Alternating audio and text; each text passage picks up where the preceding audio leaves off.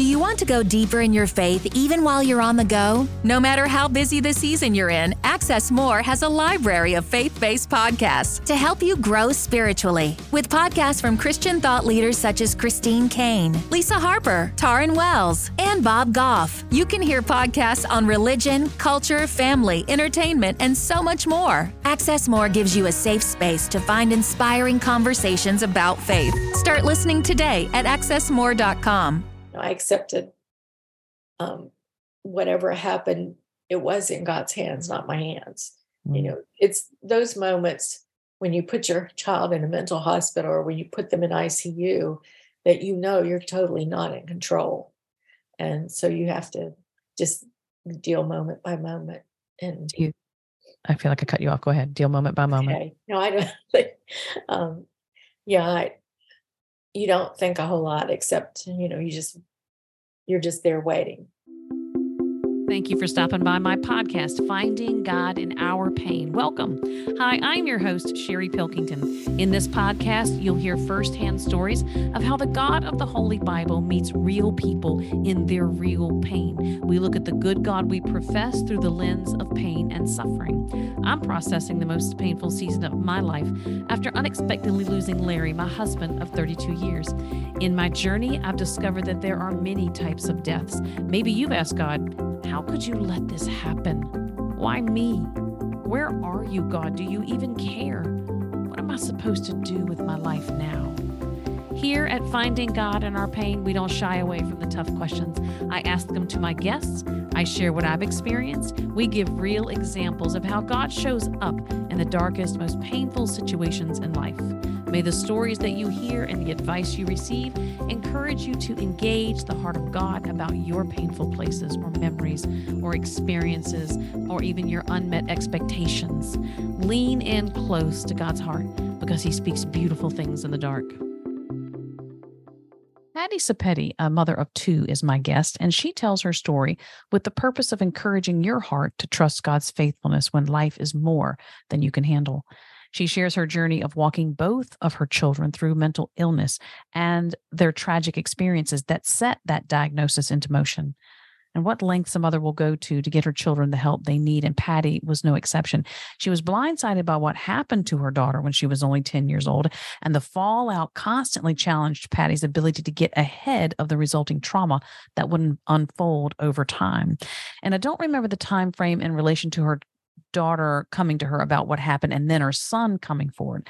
But in the midst of meeting her daughter's needs, her son, who is four years younger than her daughter, requests to also have professional help like his sister. He receives the professional help and yet he follows through with his thoughts of self harm. And Patty finds herself sitting beside her son's hospital bed, looking at the countless pieces of machinery, not knowing if he'll live through the night. Patty's journey into uncharted waters hit her from several sides. Along with her children's level of need, her husband would also be diagnosed with a hole in his heart and endure multiple procedures, each one having the potential to take his life. And her aging parents needed her help as well. And just when you think that would be enough, she herself is diagnosed with PTSD. As our conversation unfolded, it became apparent to me that through every phase of her dark valley, she never questioned God's faithfulness. One of the mm. things that was thought provoking to me or for me is that she shares how she'd read Job's story, and it would comfort her that her life was not as bad as what Job had endured. Now, that's one way to put perspective in your life. Patty has the sweetest countenance, and you can hear it in her voice. If you think she'd make the sweetest friend, you're right. She has a strong bond with the women that she does life with. And I've met the group of women she's connected to. The whole group, not just a percentage of the women, love well. If you're ever on the Eastern Shore in the Cape Charles area of the Virginia side and you need a kind person to talk to, stop in at Sheridan Church and ask for any one of the women who serve on the WINGS team. And WINGS stands for Women in God's Service.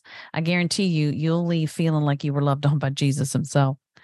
Let's listen in to Patty's humble, transparent story of how she navigated mental illness with her children and the uncertainty that life can challenge us with.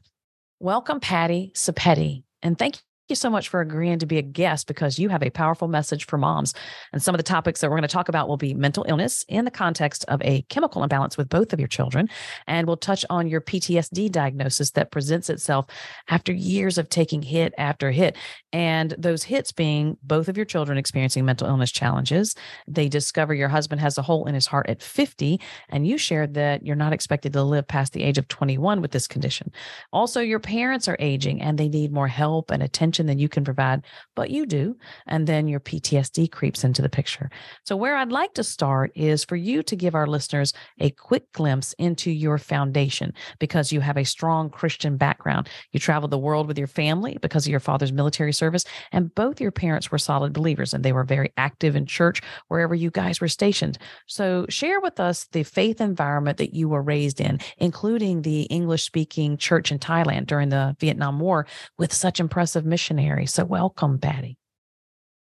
Uh, thanks, Sherry. Glad to have this opportunity to share my story. And I've shared my story over the years in a lot of church settings. This is the first time to do a podcast. As you mentioned, as a child, uh, we moved every two years, starting when I was about two years old. Guam was the first place we moved to. When I was about 13, 14, we were living in Hawaii. My dad got transferred to Thailand, and my first response is, Where is that? I had never heard of that. And anyway, we moved there within a couple of weeks of him getting his orders. And it was a very different kind of a place. And I wasn't real thrilled with that at first because I wanted to come back to the mainland US. So my parents started going to this church, and I was very shy and I didn't really want to connect with anybody, but the people were very friendly and loving. The church was run by the International Mission Board in Richmond, which is sponsored by the Baptist. And the church was full of missionaries. That was their home base. They would go out in the field and other places but they would come there and congregate. And uh, the teachers there, the Sunday school teachers, were missionaries. Some of them had PhDs, some of them spoke several languages, some of them were medical doctors and nurses. They were highly trained people. And my friends became their children. And so if we'd have a slumber party and all of us girls would get together, we'd get out our Bibles and study for Sunday because nobody went to Sunday school without studying because dad was going to be, or uncle so and so is going to be your teacher. So we all studied the Bible together. And my parents uh, were Bible scholars, and we all read the Bible and discussed it on a regular basis. So I was really blessed. And I didn't even think of it at the time. But after I grew up and realized a lot of people don't read the Bible, I said, I was very blessed at an early age I was introduced to God's word and, and had a firm foundation of faith from those people and and their life example, not just reading the Bible, but seeing that some of these people, like one of the doctors was a surgeon. He could have been making a lot of money in the US, but he laid down his life for others. You know, he decided that was more important to help people at real need, not, you know, to be at a hospital with rich people to care for everybody. So that example for me was really important. And then, you know, we grew up, moved home to the US, and eventually got married.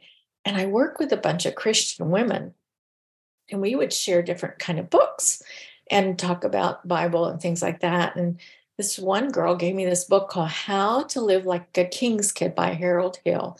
It was a very simple book, but he believed the Bible just like it was written. And so some of my traditional teachings, I was like, wow, the Bible says Jesus Christ the same yesterday, today, and forever. Yes, God still heals today. So he kind of enlarged my understanding in my faith walk in his little book. Each chapter in his book was like a life experience where he'd experienced God doing a miracle in his life. And so that became part of my life experience too. Fast forward to when I became an adult and my Christian walk because I did get baptized in Bangkok and accepted Jesus. And he was my savior, but I cannot say that he was my Lord because I was kind of a willful person for some years until I realized I needed to give everything over to Jesus. And that's one of those daily things. We still like to control things no matter how old we get. So I have to remind myself that he's in charge, not me. I think that's the regeneration process too, is once you accept Christ, you have salvation, but then there's this process of uh, growing in intimacy with him and therefore turning our life over to actually make him the Lord of our life. I don't think that's so strange. Now, I'm not saying God can't be supernatural and somebody is immediately wholehearted, 100% given their life to Christ. He is the Lord. I, I do hear that happen. But I'd like to think, only because it happened to me and you, that the norm is a growing process into that intimacy and the Lord of our life. When I hear you talk about such powerful ways of being equipped uh, in life, because the word does not come back void. At such a young age, you're reading the word, there's an imprint that's being made on your heart and on your mind of God's power and his word. So, do you feel like it made you naive in the church setting? And if so, in what way? Oh, yeah. You know, that's a really good question. And I, I want to back up to my after I grew up and I didn't just work with uh, Christians, I got married and had children, but I married a non believer because, like I said, I wasn't really under God's lordship. And that was a rocky road. But I can uh, humbly say that we made it. You know, we went through the bumpy road, and I'm so glad because he was very supportive of our kids. And uh, we just celebrated 50 years of marriage. But the thing about being naive is I'm not really naive about everybody. However, when I was going to the missionary church, missionaries are very dedicated, wonderful, God fearing people for the most part. There could be a bad apple here and there, but they're rare because they're screened and that's their dedication. When you come back and you go to regular churches that are run by all kinds of people or have all kinds of members, you know, they'll say 20% of the people do 80% of the work. And, you know, some people come to church and they don't really know Jesus. They're there for a social experience, they're there for different reasons. And I think I had this upbringing of I was around good people. So when there were some not good people around, I would just go, maybe they're having a bad day. Or, you know, we're all in church together trying to learn and be better. So I allowed for different kind of behavior based on the fact that you know my experience was different. And so sometimes i was naively accepting especially in the church setting. I've can relate to that about allowing people certain behaviors thinking that they're just having a bad day because aren't we all in church aren't we all after the same thing how did you fall victim to someone in the church that is exactly it. I was in church, and all of us have inside ourselves this little, I don't know, warning button. And sometimes we can in, ignore our intuitions. And I was more ignorant, you know, like even if someone might not rub me the right way, I would say I have to be allowing for them. They're in church, we're learning to be better. And so when people would behave badly in church, I would give them extra grace I didn't expect that for maybe work people because they come from all over, but church people, I gave them extra grace. And so when a person, an, an adult individual, uh, befriended my 10 year old, I have two children. They're both adults now with kids of their own, but they're four years apart. My older child was 10 at the time. And she was very smart, precocious, and I was in choir practice and she was bored and she liked to learn all kinds of things. So this the person that ran our technology equipment offered to show her how to use the computer. And I'm like, good, that'll occupy her while we're having choir practice. And it would never have occurred to me that that was that they would be doing anything else because and in my own family too, the men were very well behaved and we didn't have any kind of strange behavior in our family either.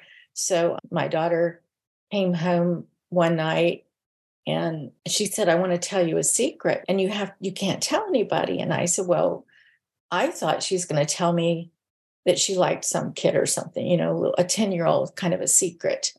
And, and I said yes before I knew what it was. And then when she began to share what happened to her, she started crying. She got very hysterical. And I said, I, I have to talk to somebody, you know. And she said, You promised, you promised it. I felt like I couldn't break her trust at that moment. I also wondered if anybody would believe what happened to her the inappropriate thing this man did. And he was 50 years old and she was 10. So there was no way that she would encourage any kind of behavior from him because I've been asked all kinds of questions about that. So I want to make it clear that, you know, she was just a 10 year old wanting to learn how to use the computer. Right. And, and I, I uh, was shocked. And I said, I, I even asked her, did anybody else ever treat her this way? I was like, you know, any relatives or anything. Oh, no, no. She was just really shocked that I would even suggest such a thing. And I said, well, then you know that it's not right for someone to treat you in a way that makes you feel uncomfortable. And she did, you know, and I said, I will talk to this person and he won't bother you anymore. And I did, but I didn't ask a lot of intimate questions because I didn't realize how bad it was. And and I just made sure that he left her alone. And I protected her from ever being alone in his company again. the other thing I didn't understand was that it would change her personality. She'd been very assertive and self assured, and she became kind of nervous and withdrawn over a period of time. It didn't happen like in a day. It was just, I just watched her kind of get, you know, upset easier. And then she eventually got sick. Let me ask you a question real quick. I don't mean to cut you off, but I want to ask you this question. And what did this, and I would say molestation to your daughter, do to your faith? Because while she's been physically, emotionally, and mentally assaulted, I tend to feel like as a mom, you too experienced a level of that as well. Yes. When your children hurt, you hurt. Yeah. Initially, I was very angry that this man, you know, would do something like this. And also to be violated in church. That was like the ultimate betrayal, a place you're supposed to feel safe. So, yes, I, yeah. So it, when you, it does kind of, you know, when it's your kid, it affects you very strongly too. So I, I'm clear that I was not the victim, but by watching my child, it affected me long range also. Yeah, because I was thinking that the fallout is bigger than just what has happened to your daughter because it mm-hmm. impacts everyone around her, those who love her and care for her. And so it impacts them. Were you able to separate this man's actions from God? Because I would say separate it from the church, but the church is filled with people who do not always represent God well. So I'll let the man represent the church and ask you directly about God. Did you blame God in any way for what happened to your daughter? Because just like you said, it's the Lord's house. And many would say should have been under God's watchful eye. I've heard that before. No, I don't really think that way. No, I think if I ever did feel that way, I would probably would have just been a dropout, which there have been periods of time where I didn't go to church. But no, I never felt like that was God's fault in any way each one of us is responsible for our own behaviors and actions. So, you know, we, we all just, I would say we all make mistakes, but that's not a mistake. It's an on purpose. It seems to me too that your default was not to be mad at God. So that really speaks to that pouring in of God's word and of God's relationship and of God's intimacy.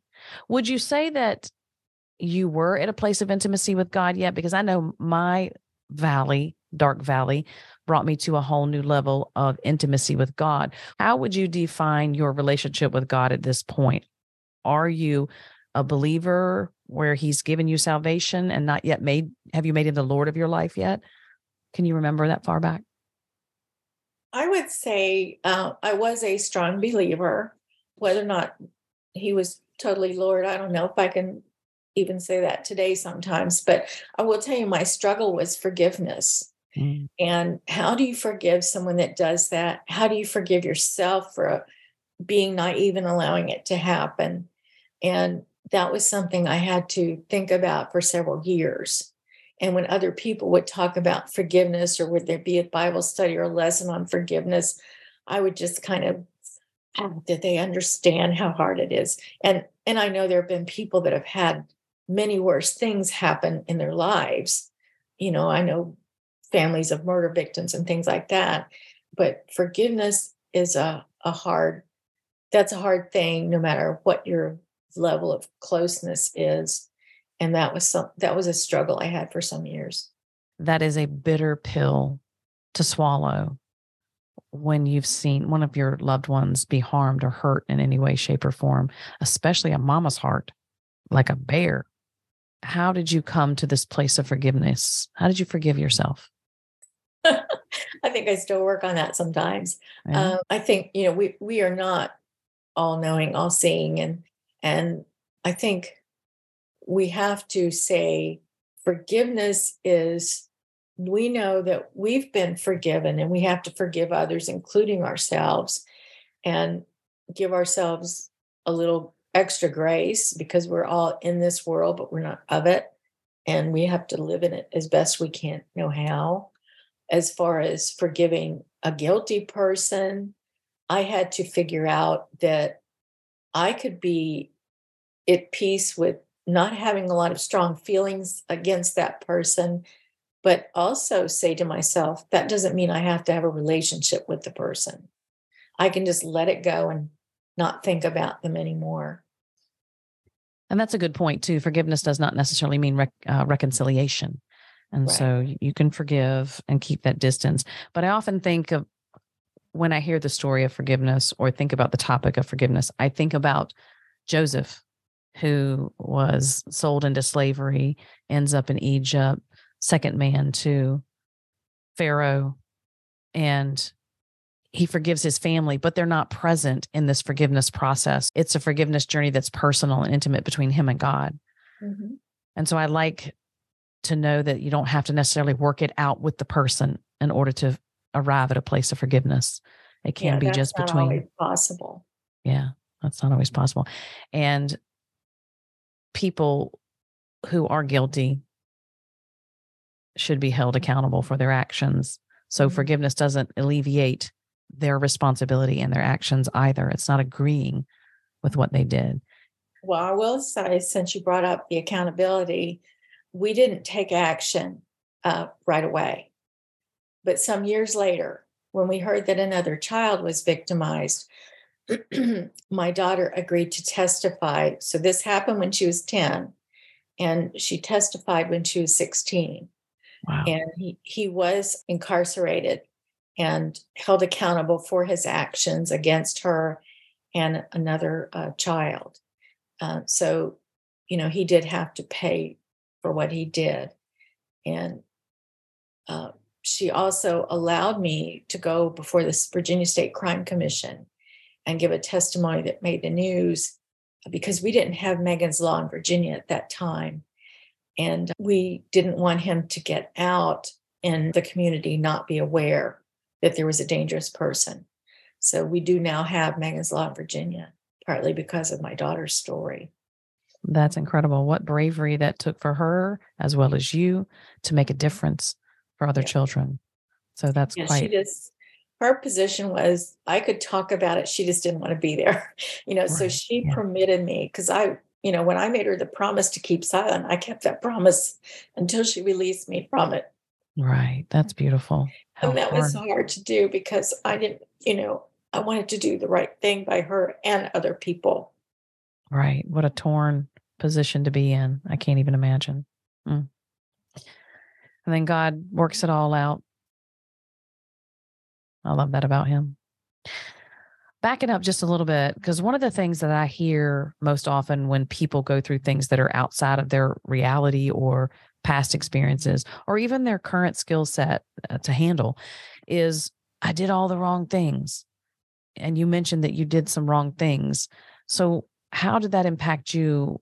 What would you consider the wrong things? Oh, in some things I look back and I say, was it really wrong? I didn't do certain things because uh, I didn't realize what happened to her was a crime, in fact. I just knew it was inappropriate. I didn't know it was a crime until several years later when we were interviewed by the police. So I'm not sure if I would have made a report sooner or not had I known that. So I can't say I knowingly did a wrong thing I was just trying to protect her, and I did not, I was not aware that it was a crime.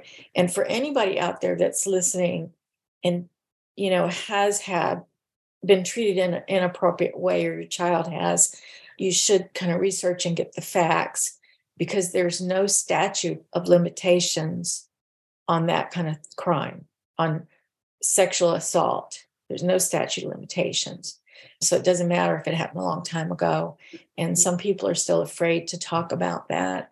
And I've talked to many women and tried to encourage them, even if they didn't go get legal, to get some sort of therapy help. But yeah, those are the things I didn't know that I didn't act on. And I didn't know that what happened to her, this incident would make her ill. Mm. Uh, or I might have taken action sooner if I'd understood that. Yeah, because she goes on to go through many phases of illness uh, that stemmed from this experience with this man. How old is your daughter now? Uh, she's in her 40s. And living a full life. I would say so. Let me go back to, let me, I guess, get the timeline because, as I said, as I mentioned, she got sick. She actually contracted an illness called Epstein Barr virus, which is like mononucleosis. And her whole immune system got weak. And another thing I learned many years later is that when you are treated like that, it takes your identity as a person. It takes your innocence and your identity. You're no longer self assured. And, you know, uh, when she was little, she would get 99 in standardized testing. And when she went to school, when she got older and she got a 95, she was crying. She goes, I'm not smart anymore. I'm like, 95 is not that bad, you know, and you're older now. But I couldn't convince her. She was really, you know, she had lost her identity as a person. And so, anyway, she got this virus and she was sick for a year. And she would get strep throat every week and she wasn't even going anywhere. And we had her on constant medicines. And eventually she did get uh, better from that, regained some of her physical health. And I didn't realize that there was still stuff going on because we just didn't talk about this incident very much at that time. And I, I had stayed home with her while she was sickly, and I went, gone back to work. And I wasn't back to work more than a few weeks when I realized something else was wrong. And I suggested that she might need to talk to somebody about this thing that happened a long time ago. That's what we call it, the thing. And I convinced her to, to sit with me and a counselor and just vaguely, you know, provide some information. And then she agreed to, to have the counseling alone without me in the room. And she wrote on a piece of paper what happened to her. And I, you know, the counseling was going on for a week or two. And I stopped the counselor and I said, How's it going? And the counselor said, She needs professional help. And I said, Well, who should I take her to? And he said, She needs to be in the hospital. I was like, What? You know, I was really shocked. And so he told me what to do and where to take her. And we were interviewed by a social worker at a hospital, and she got in the hospital that fast. And and like I said, you know, there's a lot of things I didn't know. So I was taking her for a, a walk the next day in the hospital, and she confessed to me that she had wanted to take her life. Mm. And I didn't know that either. Right. But she didn't do it. And so uh, she got this uh, medical attention at the hospital. And after a week, she was released. And if anybody knows anything about mental health, when you, it's like uh, emotional open heart surgery. You don't come out well. You come out with lots of medicines and very fragile and, you know, with a lot of things you still have to work through. And you have to have outpatient therapy after you spend that time in the hospital, finally dealing with your issues. So she came out of the hospital in this very fragile condition. And the next day, her best friend got killed in a car accident. My goodness. And mm. at 16, you know, and it was shortly after that that we had to do all this testifying. But this timeline made life very stressful for our whole family. What were you asking God about right in the middle of all this? What was your biggest why question for God? I don't think I was talking to God a whole lot And I was it was like putting out fires and just, mm. you know, asking other people to pray and help us because I was just focused on trying to help her. And when you look back, do you see God moving in those areas, maybe putting those people in place to pray for you? Oh, definitely, definitely. Yes, we had a lot of uh, wonderful friends who prayed. And one of the things that God did that I can look back and see, I I I lost a job and I got a phone call uh, from a lawyer friend of mine that said he lost a receptionist and he needs somebody in his office. And my first response was, I don't know anything about legal work. And I ended up working there for four years. It was during that time that we had all these issues. I got legal advice all day long for free. Nice. You know?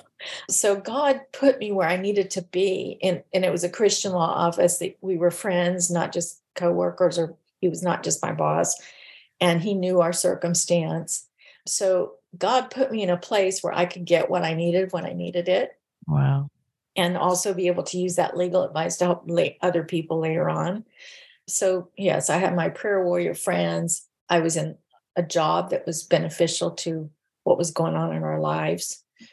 and my husband had become a believer during that time too. So it was a struggle for all of us. And as I shared with you privately during all of this, we we have two kids and our younger son who's four years younger was also suffering he loved that girl that died and saw what was our daughter suffering and was angry too and we didn't realize that chemical imbalance can run in our family and you know we don't treat people differently if they say they have diabetes well that's a chemical imbalance and it can affect a lot of things in your body well, a chemical imbalance in the brain affects your behavior and affects mm-hmm. the way you think and act about things.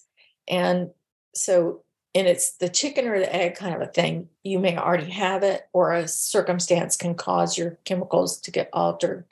So you don't always know what where the things are, but there's triggers. And while we were trying to help our daughter, and she was dealing with all these issues, our son also got sick. And when you have teenagers getting problems, you don't they don't react the same as adults. The stereotype of a mental health person is, you know, if you're depressed, you're sitting alone in a dark room. My kids never did that. They had a lot of friends, they were going places, they were socially active. They never kind of withdrew from society.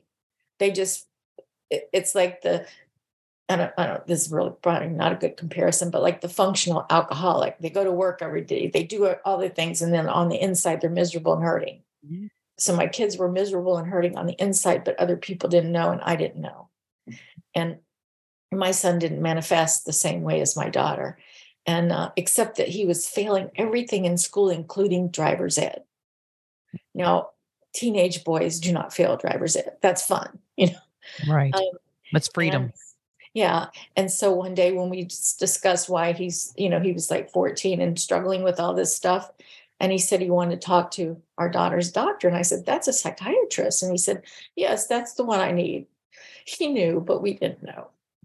And it wasn't long before he was in the hospital also and with severe depression. And the doctor gave him a different kind of medicine. It was very expensive. So I asked for samples because I couldn't afford it. So he gave me, when they give you samples, they give you a lot of it. So he loaded me up with all these samples and I brought him home and I put him on the kitchen counter and I said, okay, take this every day. You'll be fine. Like your sister, you know, but he was a boy and he didn't want to do that. It's embarrassing to take medicine and have, you know, a weakness kind of thing. And, and he went back to school and he couldn't cut it. And so he came home one day and he took all of it. Oh no. And when I realized what happened, I rushed him to the hospital and he went into a coma. And the first nurse that was taking care of him, she wasn't very nice. She just saw this teenage boy that had done something stupid. And she, I, asked if he was going to be okay. And she said, I don't know. You know, and I just prayed, Lord, get that woman away from my son. Yeah. He's not going to make it. You know, at least want someone to care and I went to call my girlfriend and I said that I was losing him. And She said, Oh, no, you're not, because I'm going to pray. And so I went back and I heard the doctor, and he said, Well, I don't know what was wrong with her, but I, he kicked out this, this nurse. She moved too slow for him. And so she was gone. And the next nurse that came in, by then he's hooked up life support and everything. And and the next nurse said, I know what he really needs. And I'm looking at all this fancy equipment. And I said, Well, whatever else it is. And she said, He needs prayer. And I'm going to pray for him all night. Hmm. And I knew my friend at home was praying. I knew this nurse and her friends were praying. Yes. And so I didn't know if our son was going to make it, but I knew he was in good hands. Mm. So when you're as mama, you're sitting there looking at your son hooked up to all that equipment and you have that confidence and that peace that he's in good hands. Did you have anything that you laid down for God? I guess your son's life in that moment. What did you lay down in that moment? I accepted whatever happened, it was in God's hands, not my hands. Mm. You know, it's those moments when you put your child in a mental hospital or when you put them in ICU that you know you're totally not in control. And so you have to just deal moment by moment. And you don't think a whole lot except, you know, you just, you're just there waiting. In a moment like that, I see the investment in the foundation for you to be able to stand strong in the midst of that that battering really on a mama's heart. Just constant battering. But you still hanging on to the lifeline confident that he's in control especially when we're not. But is there any control on our behalf? Uh, well maybe to make our own choices and things like that responsible for our own choices but god's in control yeah yeah you become very aware that you're totally not in control and you know if you, it doesn't matter what kind of serious illness when you go to the hospital and everybody the medical profession takes over you you don't have much to say except you're you're in their hands and you're in god's hands hmm. it's comforting to know though that doctors are in god's hands as well like when i pray for people that are in a medical situation I always pray that doctors are given godly wisdom in making these decisions. Yes. Anytime I know one of my family, friends, whatever, going into surgery, I always pray that the equipment is operable, the tools are clean and available, that there's no animosity between the team because, you know, sometimes they don't get along well. I pray that the doctor's hands are actually God's hands, his wisdom and discernment is God's wisdom and discernment. So I can see you praying all those things over your your children as well? Of course, he got better, mm-hmm. but his episode was kind of the straw for me. Mm. You know, in what way? Well, I kind of reached a point. I had mentally gotten to this place where I said, I can't handle any more bad things. Right. Bad things probably will continue to happen, but I can't handle them. And so I sort of had a meltdown and at that point, and I started really struggling emotionally, their mental health began to affect mine then. And it was after that that my husband was diagnosed with this hole in his heart. And he was went through several catheterizations. One's pretty serious. He's had five. And they finally figured out that they could put a plug in the hole and he's doing good now. Awesome. But at that time it was like, you know, sick husband, sick kids, lots of medical bills. and I had uh, one place try to sue us because my daughter's insurance wasn't paying off very quickly. And we finally got through that. But, you know, when you talk about mm, uh, physical, emotional health stress, sometimes people forget about the financial stress that it also puts you under. And I've always been the person that paid the bills. So all those things took a toll. You were shouldering that as well. And your parents are aging and they need more attention, more time, more help. So now you have that. What indicated to you that you needed help yourself? Was it progressively growing? You said that the body has alarm systems, and I agree with that. Is that something that kept setting off? You kept getting a uh, an alarm in the body, or did a friend say, "Hey, something's going on here with you"? Well, I began to realize something was wrong with me. I just didn't know what it was. I started crying and I couldn't stop. Mm, yeah. I would wake up crying, I'd go to sleep crying. You know, it was like constant and it lasted for months. It wasn't like for a week or a day or something. I was always weeping. And even now, I can be a little emotional sometimes, but it's not where I can't control it. My lawyer boss had a bunch of self help books that he gave out to people who were struggling with different issues. And I read them all. and, and I was talking to a friend one day, and I said, Do you think I'm depressed or there's something, you know, wrong with me? And and she said, Well, you're reading all those books. Are they helping you? And I said, No, no, the books aren't helping. They're they're good books, but they aren't, you know, they're not making me better. And she suggested I needed to see someone. And but I'm a DIYer about everything. And I was and I didn't really trust, I didn't want to talk about this, all these circumstances anymore.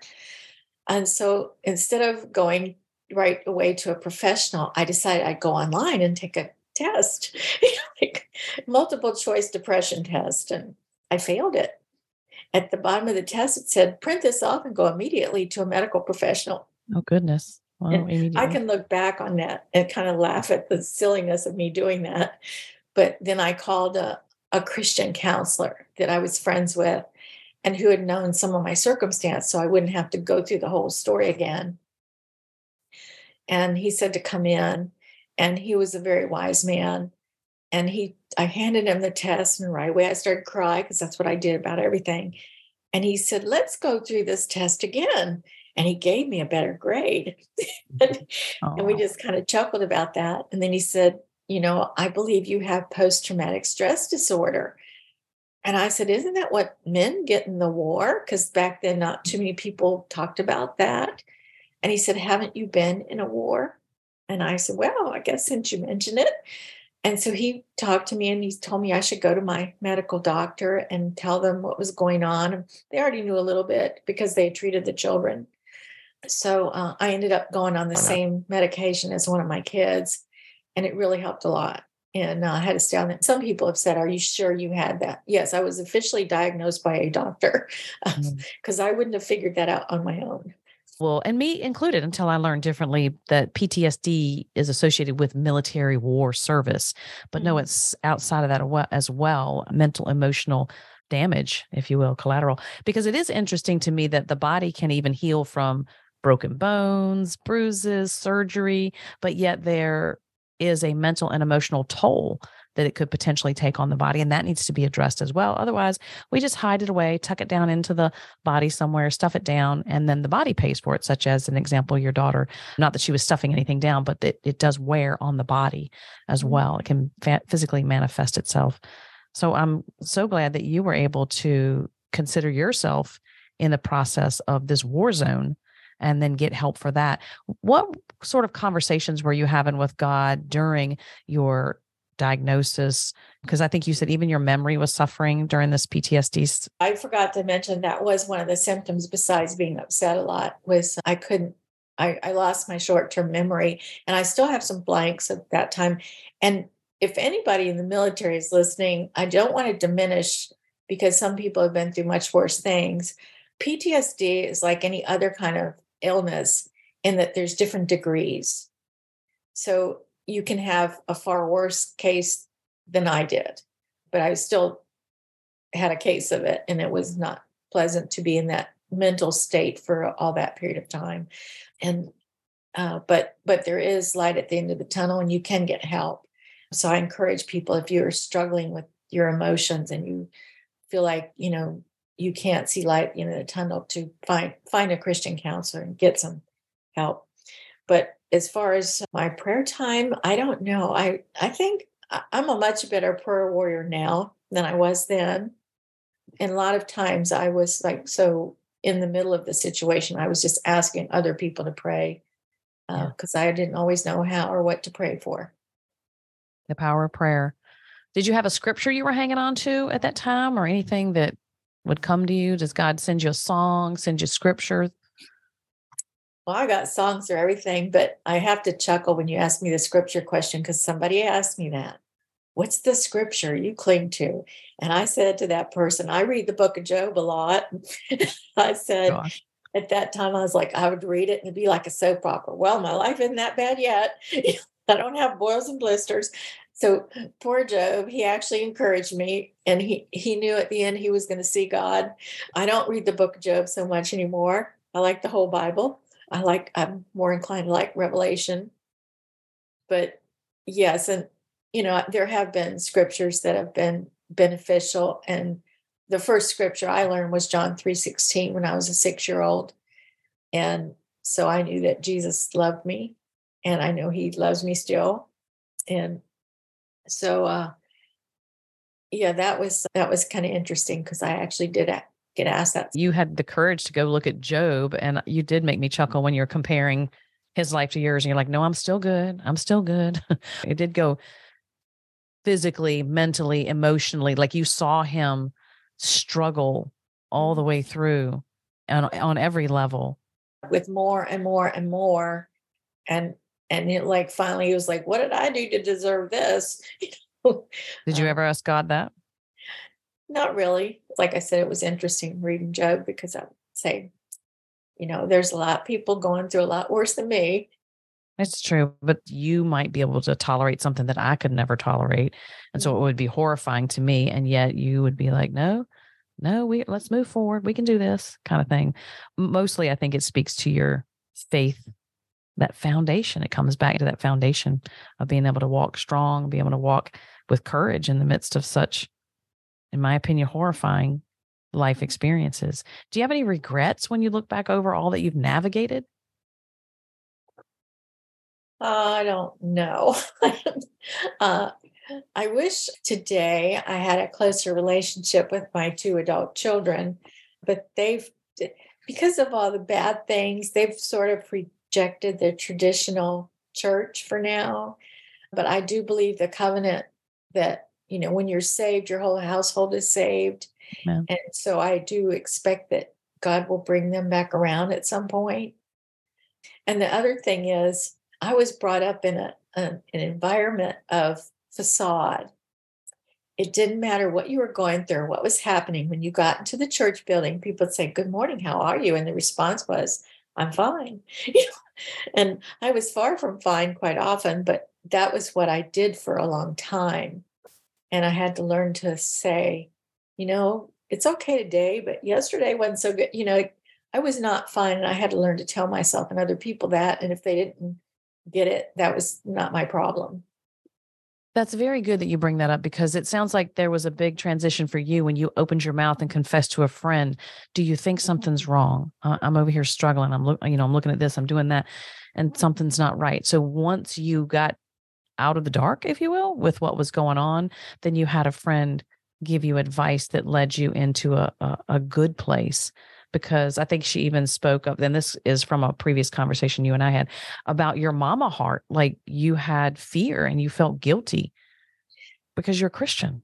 Yeah, that was another person that wasn't the same person. But yes, I, I went to someone besides asking my friend if there was something wrong with me, and she definitely agreed there was. Then I was on this retreat and I went to this leader who was counseling at this retreat. And I said, I, I have a problem. And of course, most people thought I was fine because I was used to saying I'm fine. Mm-hmm. And I told her that I was terribly afraid. And I felt guilty that I was afraid. And I, and I said, I can't be more than 30 minutes away from my kids because I figured in my in my mixed up mental health thing that in 30 minutes I could fix it. You know, if I could get get there within 30 minutes, whatever it was, if they had a problem they couldn't cope with. And then my daughter moved three hours away. Goodness.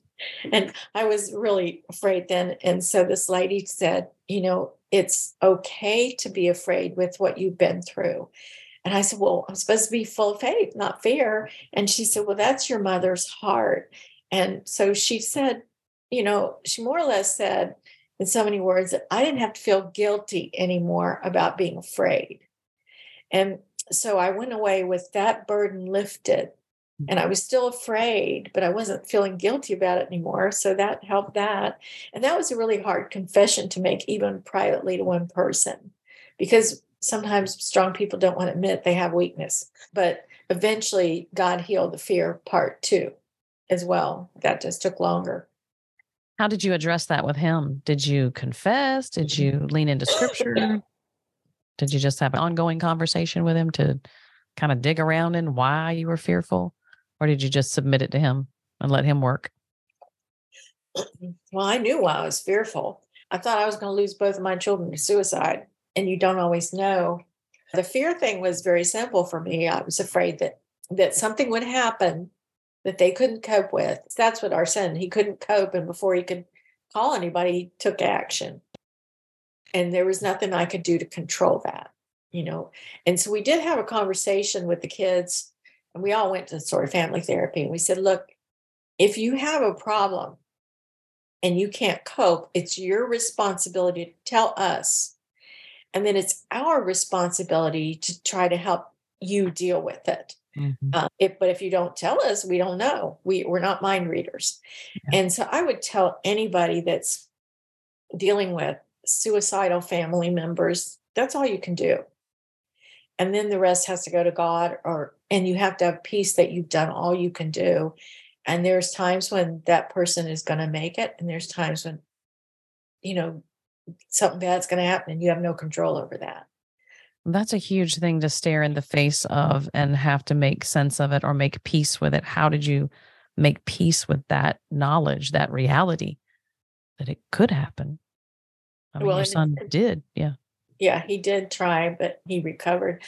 We, you know, we can't fix ourselves. Only God can heal what's inside of us. So, how do we think we can fix anybody else? True. You know, we just be there for them, communicate as best we can, and admit that we make mistakes or we don't hear right. You know, if you're uh, talking with someone in a counseling kind of way, you can ask for feedback. If you, you know, when they speak to you, is this what you meant or is this what I heard? Or, you know, and beings were on the suicide thing. One of the rules is if a person is feeling those feelings and having those thoughts, they have to say to you, I promise you if I get bad, I'll tell you. Now, if they can't make that promise, then you got a problem and they need to get to the doctor right away. But most people, even when they're having those kind of struggles, they can say that, you know, yes, I before I take any kind of wrong action, I'll call you.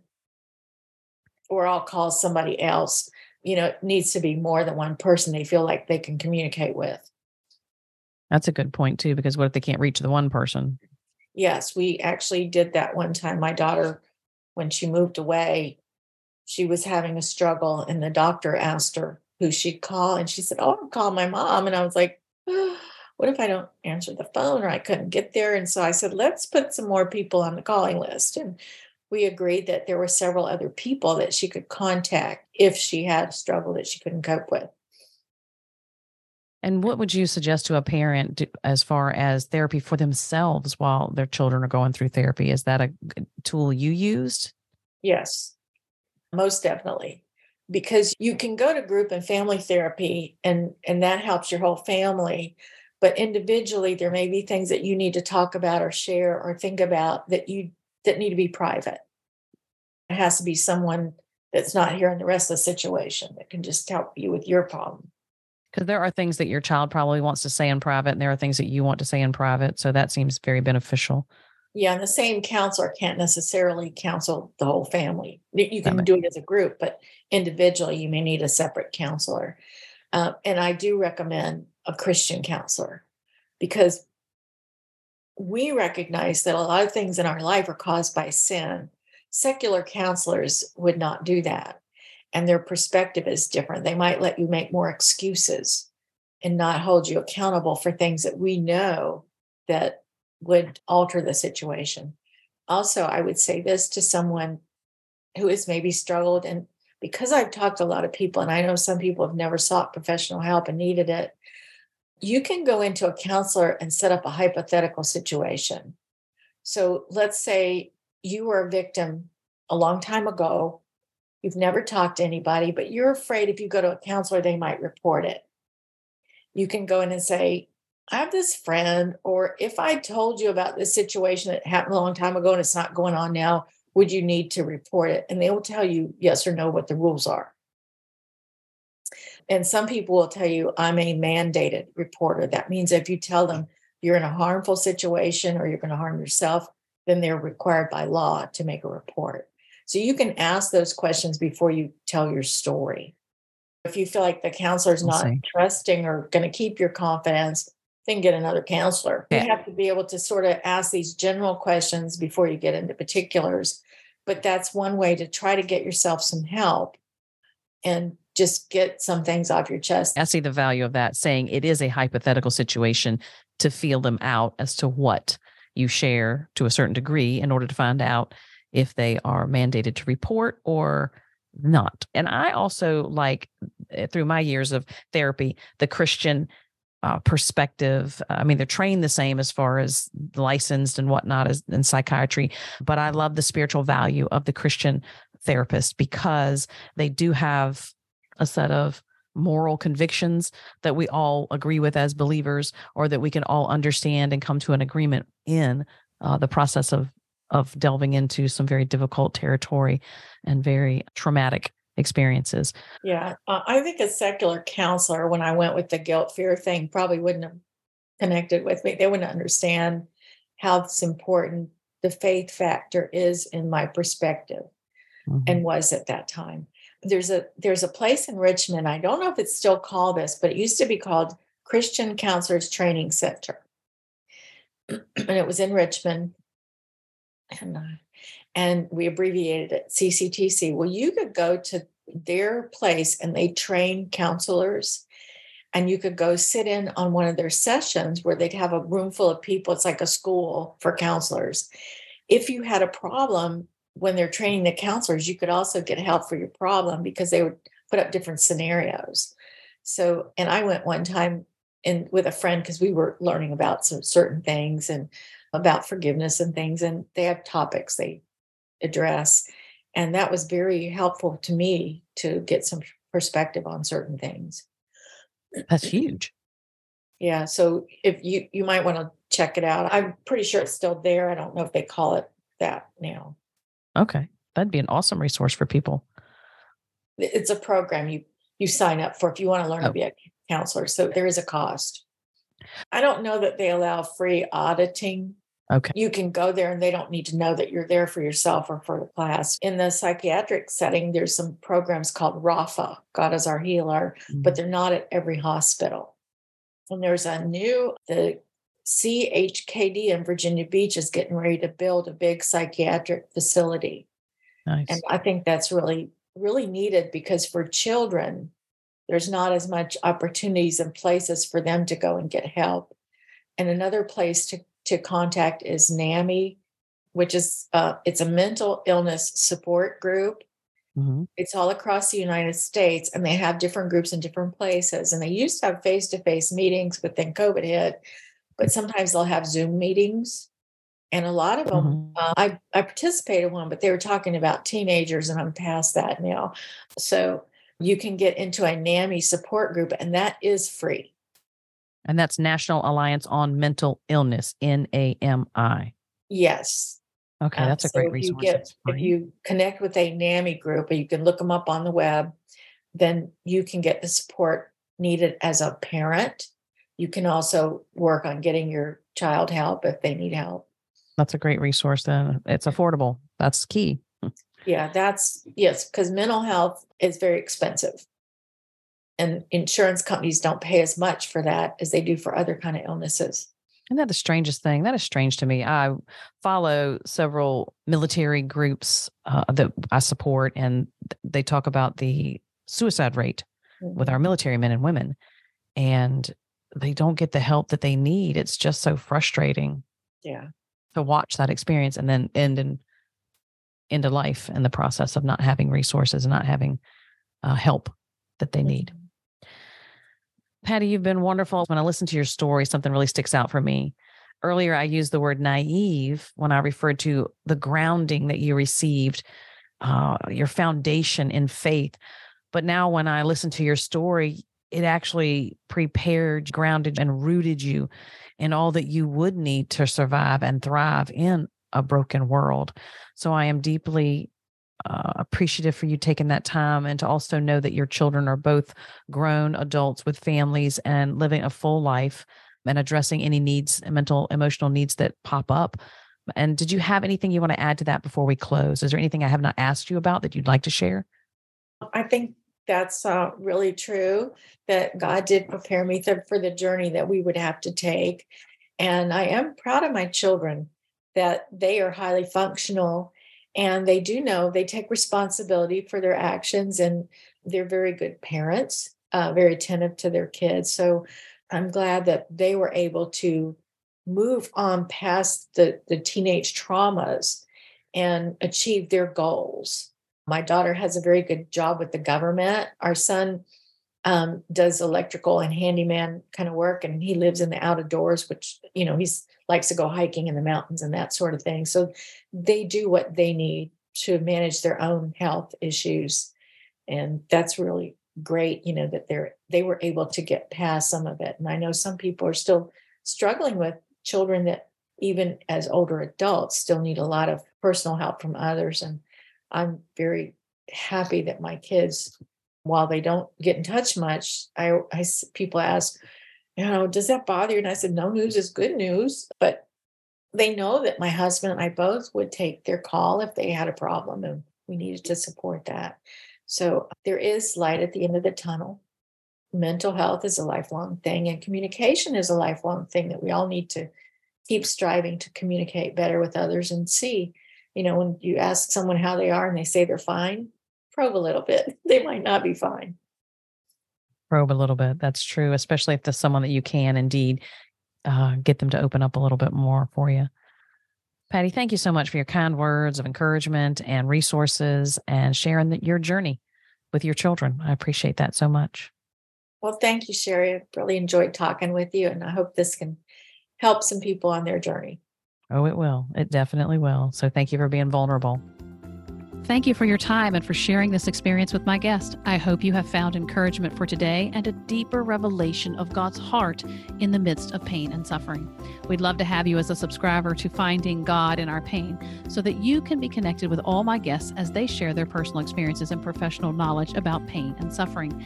And because this podcast is a division of the website A Life of Thrive, for more information and the various ways you can connect with us, please visit the website alifeofthrive.com. I look forward to sharing more transparent stories from the hearts of women who intimately know what it means to have their world flipped upside down, their authentic struggle to make sense of it, and what recovery and healing looks like.